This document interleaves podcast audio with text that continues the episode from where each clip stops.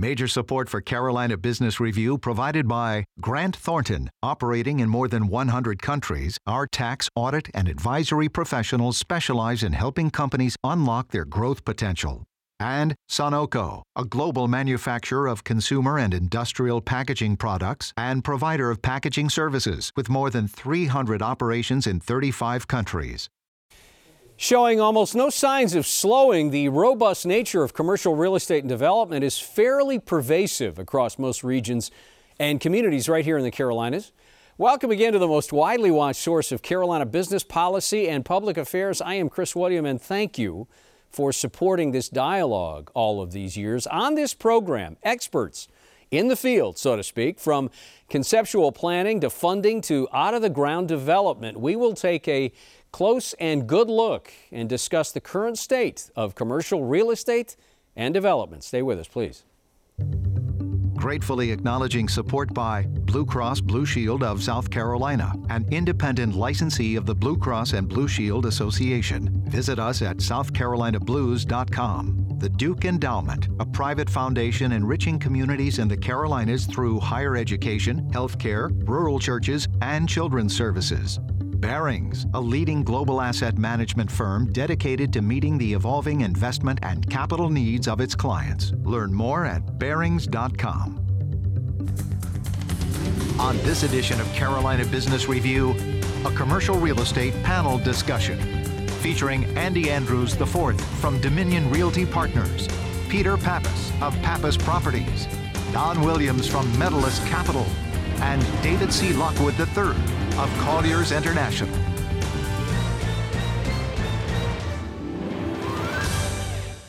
Hello, welcome to our program, uh, Commercial Real Estate and Development. Gentlemen, welcome. Happy New Year. I don't Happy think New it's Year New to Year's. you. Yeah, Thank you. thank you. Good. Good to be here. Um, Andy, we'll start with you. What? So here we are, beginning of 2019, have had quite a run already in the economy. I I mean, by many measures, if we make it to June, we're going to have the longest economic expansion in at least contemporary U.S. history.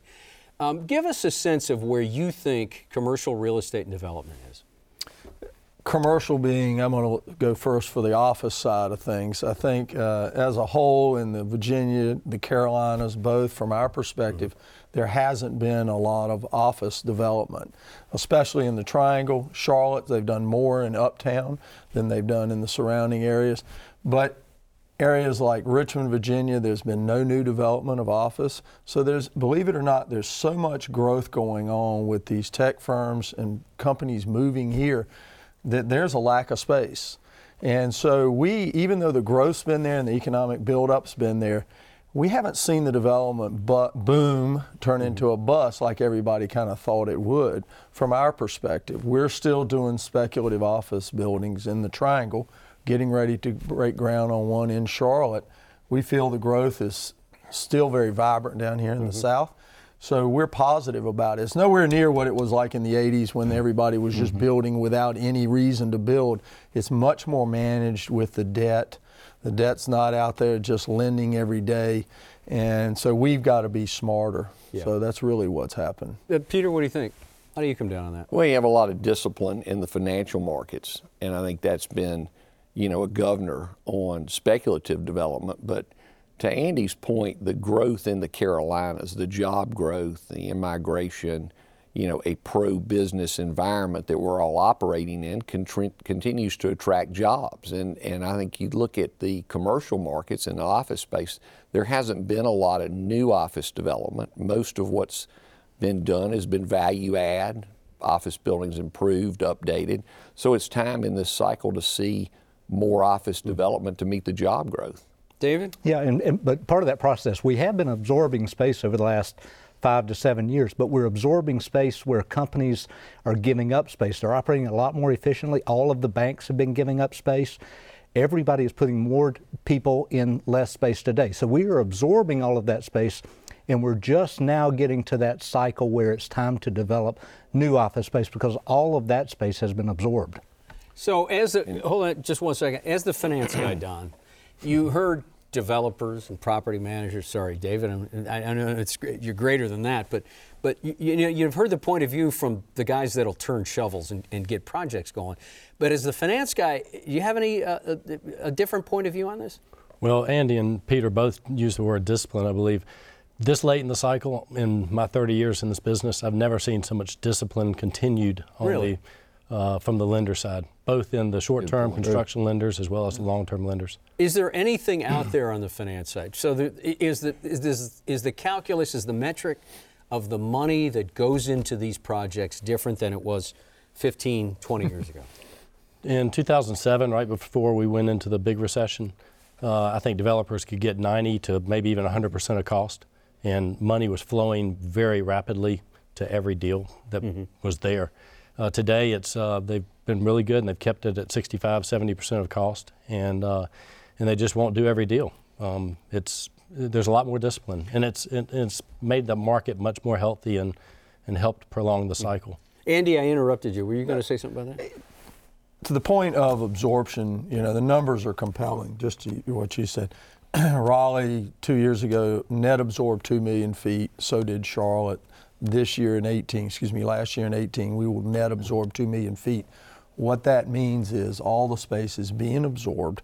And on a relative basis, we're at a 5% vacancy factor in some of these Class A buildings. 5% is not healthy. You need 10% because you can't attract out of town tenants a company that says they want to move from the north to move to North Carolina, they want to go into a building that's already built, most likely. So they can make that transition quickly. If they have to wait for you to build it, it's three years from the time they announce to the time you build it and they can move in. And by then they've lost all their employees. It's not as smooth of a hmm. transaction. So we've to everybody here, we need some more speculative office. But it's only happening in Raleigh and Charlotte. It's not happening in Greensboro, Winston-Salem, other cities where they're building speculative. You, you don't Yeah. see you don't see that, Peter. You don't You know- see that. Go ahead. I'm sorry. No, I was just going to say the other trend that's really been interesting is where the office users are going. So you look at Charlotte, and Andy can speak to Raleigh, but I mean, Dimensional Fund Advisors committing to a large building in South End. Uh, new- In Charlotte. In Charlotte. Yeah. You know, uh, the North Camp project, you know, on the other side of downtown as you head down the, the light rail line, you know, you're seeing small blocks of space, 60, 80,000 feet, being committed to in what are really redevelopment areas. So I think that's another factor that's been, you know, helpful to the growth in the Charlotte market is to see areas like South End become an office environment and really start to uh, have some Class A new product. You know, it's it's it's easy to, to to pick on Charlotte and Raleigh and just look at the cranes that are popping up. But David, I mean, don't you find that maybe on a smaller scale, but still is robust, this, this the Low Country that that Charleston, you know, they've got, they're going to be they've got water on one side, they can't go that way. And in Greenville, aren't these both the same type of situations where they've got that kind of pent up demand? Charleston's phenomenal. Charleston actually has a lot of office space, smaller office space under construction. And in Charleston last week, I'm talking to developers and brokers, and they're saying what's under construction is not enough to keep up with the demand for the businesses moving into Charleston. Charleston's on the map. Everyone wants to have an office there. If you're in the United States, you just want to have an office in Charleston. The insurance, the technology growth in Charleston is phenomenal. So that market is unique to itself. Now, they're not building large scale projects, but there are a number of projects down on the peninsula that are under construction right now. What, when you look at the heat map, Don, when you look at, it- it- as it's already been described here, those places in the Carolinas that are doing well, is there anything else that pops up to you that you go, yeah, but don't forget about X or Y or Z? Well, to talk about Charleston, I would add that 15 years ago, institutional investors and lenders didn't really buy into Charleston. It was a very, it was considered a tertiary market, and we, we had trouble bringing capital there. Kind of Now a it's to- novelty, now it's totally Yeah. changed, and and just the Peter referenced the job growth in the Carolinas uh, in all our markets is is really robust, and so that's just driving a lot of institutional attention, and uh, it makes it really healthy um, from a supply and demand of capital and getting the product there. You know, I, I'm not, I'm not, I'm not necessarily pessimistic, but you know, we've seen this movie before, we know how some of this growth ends up. Andy, I, I don't argue with you. Make a good point about that, but there's something driving this mm-hmm. growth. How, so, how do you all, as you kind of look forward, how do you model out 5, 10, 15 years to make sure that when the music stops, you end up having a chair? the music did stop. And in 07, 08, everybody might have a differencing of opinion on what year it did, but we were all part of it, those at this table. So we've experienced it. I think we have a better understanding of the shortcomings of being a little today, being a little bit more prudent in what we build at the end of a cycle. And so, for us, example, as far as Dominion's concerned, we're not going out there and, and building 450 units just everywhere we find a site. We're a little bit more particular on our size of scale of projects and a little bit more particular on our locations, uh, just to make sure that they can weather a downturn if it comes mm-hmm. and when it is going to come. You know, we. I heard something the other day. We're in the eighth inning of a 33 inning game. you know, realistically speaking, I think you know it has slowed down uh, from 17, 16 and 17. I think 18 slowed, and I think 19 is going to be even slower.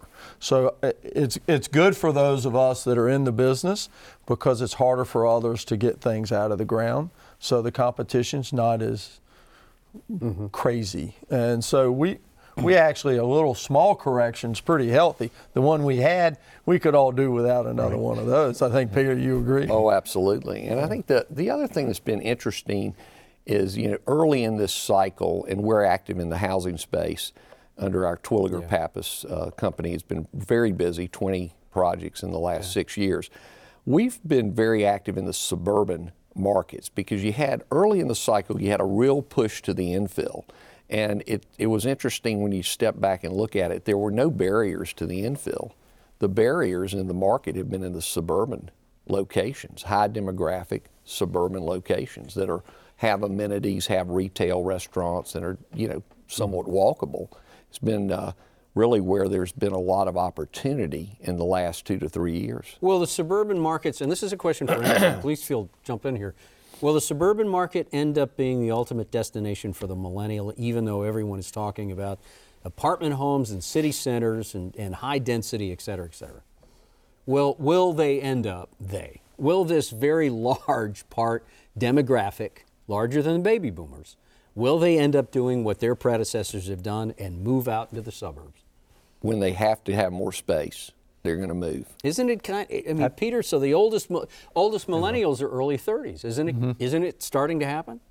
It's starting to happen, but you know, I think again you have to define the suburban markets. Suburban with place is a term we use a lot at our company, and I think when you have services, retail, grocery stores, mm-hmm. restaurants, the attraction of having a community that's walkable and you're not necessarily having to leave that area and drive everywhere to enjoy those services makes that type of location attractive really to everybody, to every demographic. So it's more of a town center, more of a mass. town center critical mass. That's yeah. a good way to phrase the, it. The definition of suburban, I think, is, cha- is is is changing. Right. And suburban is not just moving out to the country and having clear cutting all the land and having houses. It is a community, it's a town center, it's a village, it is a walkable area. And eventually I think the millennials will begin to move to that to those areas for more space but it's going to look and feel a lot more like the urban areas where they're coming from. Right. Do you think about Baxter in Charlotte? Mm-hmm. You think mm-hmm. about Baxter and Waverly, and yeah, that's these are villages, these are communities. This, it's different than mm-hmm. suburb, suburbs 20 years ago. Chris, don't let's not forget something. The baby boomers that you mentioned in the suburbia, they're actually they're empty nesters. They're retiring. They're moving out of their houses at, at, great numbers and moving into the urban centers and renting. So you think there's a swap? Well, we know it's a swap because swap. we follow them all the time. It's not just millennials leasing or buying condos in urban areas. It's all people, mm-hmm. right? And so the percentages it might be 50% millennials, but the other 50% is people coming from the suburbs and wanting to live a different life and not wanting to have the house to take care of. So I think that has changed and is going to continue to change because the baby boomers, my age, hard to say that, but my age and above are actually trying to. hard simple, to say that. It is hard to say. I just turned 60, and so it's it's. Uh, I think they're really trying to simplify their lives and live something different than what they always have. You know, I know, I know, as you all plan, and you're all thoughtful gentlemen. You try to control as many things as you can before you announce a project or go forward. So this idea of, of, of this larger global idea of land planning, and even more importantly, transportation planning Uh, Peter, I look at you and I think you did you you had some DNA in North Carolina's Department of Transportation, so I know this is near and dear to your heart. But how do you think about when you do a project, whether it's urban, suburban, or town center? What, what is important? How do you plug into a DOT plan or, or some type of local or statewide transportation plan? What's what's how, how do you do that? What's important? How is it working now, et cetera, et cetera? Well, the good news is the dialogue's different. We're talking about the connectivity between transportation and land use planning, as where when I got in the business in 84, it was like they were in two separate silos. Now, at least the discussion's saying, how do we integrate those two together? Uh, whether it's an urban area or a suburban area, you see more of a push for buildings to be up on the street, mm-hmm.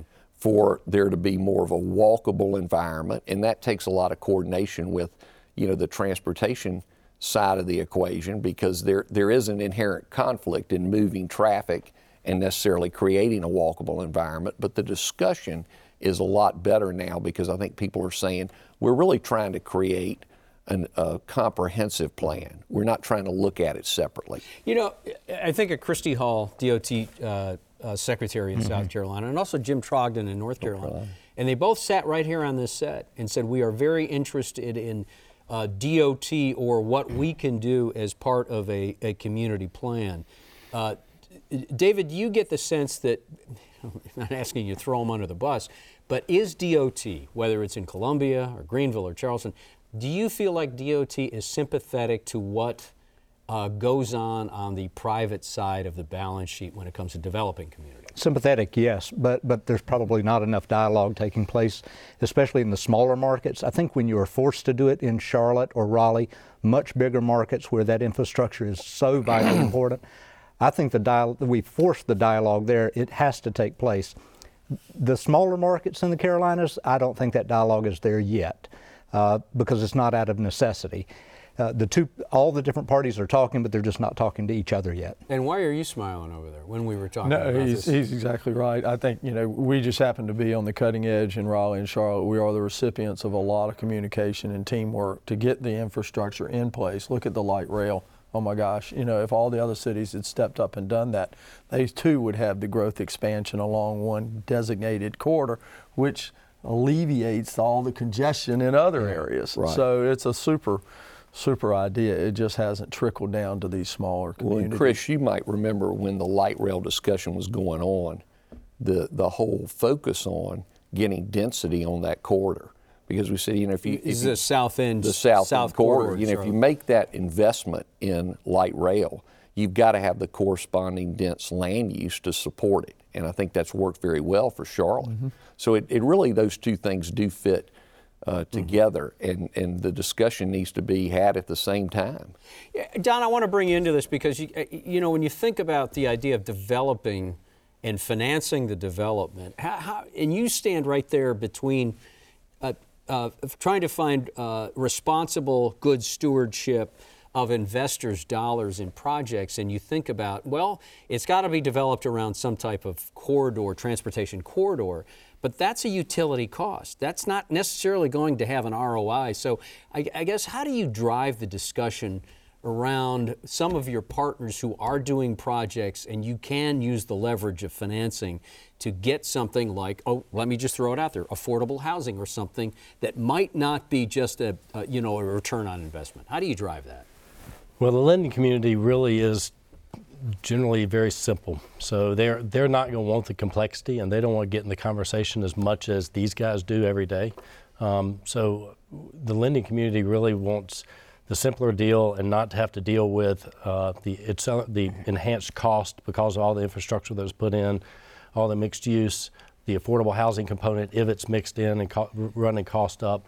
They're going to still look at the raw economics and require a high level of equity and it makes it tougher on these guys simply because they're being creative, trying to create the best living spaces and workspaces in our communities.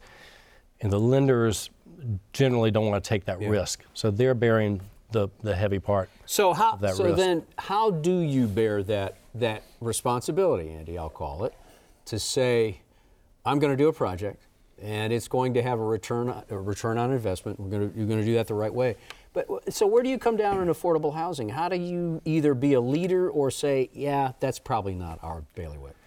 Well, interestingly enough, a lot of the communities, the municipalities are, are driving that for us in their own way. We just did an apartment community in Charlottesville, Virginia, and we had a 15% affordable housing component of our 200 unit apartment complex. But that was driven by the public sector. We worked with Charlottesville to create their first one. So we created the document to do it.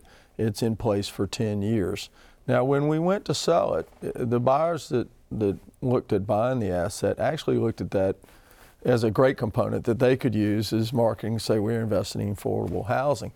And then, you know, it is only there for 10 years. So, uh, mm-hmm. but I think it is an important aspect. We've got to do our job. It's the same thing as why we do green it's just the right thing to do. We just can't overbear the project. You can't go in and think you're going to do 50% affordable housing at these construction costs. And like Don said, the infrastructure costs that go along with these projects and make them pencil. And at the end of the day, if they don't pencil, the lenders are not going to loan us the money and the equity is going to go someplace else. So it's all it, it's all got to tie to your point. The ROI's got to be there. Yeah, David, go Char- Charleston is really faced with a problem right now because as land development continues down on the peninsula, and you do have some lower income areas in Charleston, and those areas are being taken for development and, and moving those residents out. And Charleston's looking at how do you legislate, how do you mandate that if you're taking low income housing out for development, how do you replace that with affordable housing so that you don't lose your workforce? particularly in the hospitality industry in Charleston, where you don't want to push the workers so far out that they're going to be bussed in. They need to have the workers in affordable housing living right downtown. You know, in a fairly provincial market like Charleston, that has traditionally said no to a whole lot of change. You know, Mayor Riley was able to, to spearhead a lot of that. How, how does that dialogue happen now? How, how, you know, what Charleston says, yeah, probably not here. Maybe in North Charleston, maybe out on Daniel Island are they having some success figuring out what that balance is in, in, inside? I don't think they're having success yet. I think they're doing a lot of talking about it because they're worried about the future, which is what most cities who are going through very rapid development, what they're faced with, they're looking 20 and 30 years out. And, and, and I think they're doing the right thing by doing that. It goes back to the, to the DOT planning. We need to be having a lot more of those conversations in all of our markets in the Carolinas for careful planning so that we don't do it haphazardly. Um, you go back to the DOT issue, we talk about what's going on in Charlotte, what's going on in Raleigh. We probably need to have a lot more conversations about what's going on throughout North and South Carolina and how you tie all of the markets together with light rail or some type of transit mm-hmm. system mm-hmm. other than just our highway system. Yeah, and a final word on this, Peter. We only have about three minutes left, but I want to get you weighed in on this because I know you've had dialogues about affordable housing in your area of dominant influence. What is important to get right when it comes to affordable housing? how you fill the gap is the number one issue. There's no lack of interest in the industry in trying to help meet the need for workforce or affordable housing. But we've got to have a program that provides a gap financing piece to make it pencil. I mean, the, we can't pay $100 a foot for land. You know, construction costs are moving, especially in the uh, bricks and sticks side. And then try to figure out how, where the gap's going to come from, we need a program that provides that gap financing, which, you know, tax abatement would really be the way to do it and to be scalable. Is there a appetite among public policy leadership to drive a, a tax type of underwriting for that? Hard to say whether there's an appetite yet because I'm not sure that we have articulated that need enough in the state legislature. I think if people understood that it's it's not it's not that Andy or I don't want to build that in our projects. We simply can't. The the process won't let us conceive a project mm-hmm. And then wait nine months to go through another process to get a subsidy to fill that gap. So I think if we could explain it very simplistically to those in Raleigh and, and explain it in the sense that this is a problem all in North Carolina and South Carolina will face. It's not specific to Charlotte or to Raleigh. I mean, the truth is the workforce housing issue in this country, it's all over this country. It's kind of the silent issue that a lot of people don't speak Yeah, to. right, right. And one of the things that we're facing as a nation is the fact that the federal government has reduced the tools and the subsidi- subsidies available to fill these gaps. So I think it's up to the state and the local areas to think about what is that one tool that we could have that would allow us to have a scalable program because it's got to be scalable. Mm-hmm. As much as it's great to say we did five units or 10 units, that's not really the answer. The answer is how do we, as we build 300 units, mm-hmm. it's almost automatic that we put some percentage of workforce housing in there. We're doing it in Atlanta because they've got a program. And, and it makes it really easier to do in Decatur because you've got a set program But it has in to be, dri- but it has to be driven by public policy leadership. We're, we're out of time, guys. Sorry. Uh, No, no, no. Thank you very much, uh, Don. Good to have you on the program. Thank you very much. Good to be Peter, here. always nice to see you. Good Nice to see you. Pleasure. Andy, congratulations on Nice a to bunch see of good stuff, and Da- David, good to see you as Good well. to see you. Till next week. Good night. Major funding for Carolina Business Review provided by the Duke Endowment, Barings, Grant Thornton, Sonoco, Blue Cross Blue Shield of South Carolina, and by viewers like you. Thank you. Promotional consideration provided by Business North Carolina Magazine. For more information, visit carolinabusinessreview.com.